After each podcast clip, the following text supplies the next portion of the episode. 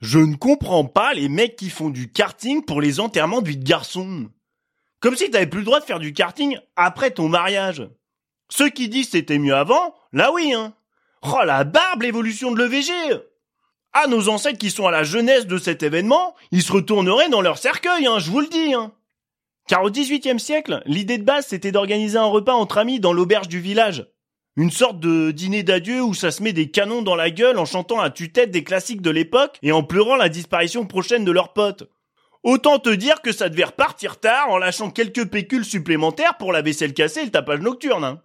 Une fois sorti dans un état euh, Pierre Palmade, le marié allait faire cracher son junior dans l'entrejambe d'une professionnelle, avant d'aller ronfler tranquillement dans les oreilles de sa belle, les raisins aussi secs que son portefeuille. Et pour comprendre l'expression enterrement de vie de garçon, à la fin de la soirée, les potes du condamné décidaient d'un sacrifice rituel du marié, pour tuer en lui l'homme qui avait commis des erreurs et pour faire fi du passé. Alors, le futur marié simulait la mort, tandis que ses amis chantaient la messe du défunt en traînant un cercueil dans les rues avant de l'enterrer. Autant te dire qu'aujourd'hui, la tradition prénuptiale qui consiste à faire profiter le futur marié de plaisirs que son prochain engagement rendront impossible a bien changé. La barbe Euh, Domi, euh, on fait le VG de Guillaume avec au programme plein d'activités extrêmes. Mais non, bah cool. Genre euh, fist fucking, partout à coups de god museau, son du rétral et parachute à testicules. Euh, non, non, euh, juste parachute. Ah, et le goûter, c'est prévu quand? Euh, Nos mamans viennent nous chercher à quelle heure?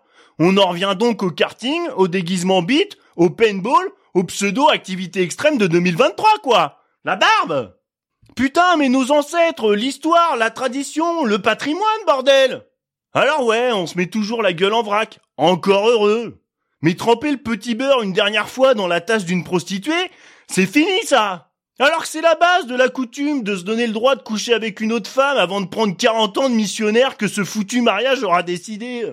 En plus, c'est une professionnelle.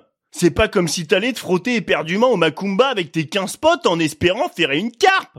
On n'est pas dans ce délire là. Y a pas de chasse, rien, c'est propre. Tu vas voir une marchande d'amour qui te passe un coup de lingette sur le Vin Diesel avant de dresser ton gnocchi avec un coup de langue, deux trois allers-retours et bim Cinq minutes plus tard, tu ressors avec un sourire niais, le sif un peu humide et le sentiment du devoir accompli. Là, la tradition est perpétuée. C'est la seule fois que Dieu et ta conscience te donnent la possibilité. Donc saisis-la, putain ça va te mettre un petit ritus le lendemain matin, 15h, quand tu te réveilleras avec les panards puants de ton témoin collés à ta frimousse dans un canapé lit d'un Airbnb glauque. Et puis je tiens à rappeler que mesdames font leur VGF aussi de leur côté, hein.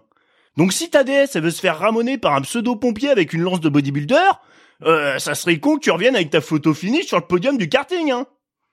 Ah, ou alors je fais complètement fausse route, et les mecs qui choisissent le karting en EVG, c'est parce qu'ils s'en foutent de plus faire du karting après le mariage. Tandis que B... Ah ouais, je l'ai. Habile. Bien joué les gars. Wouh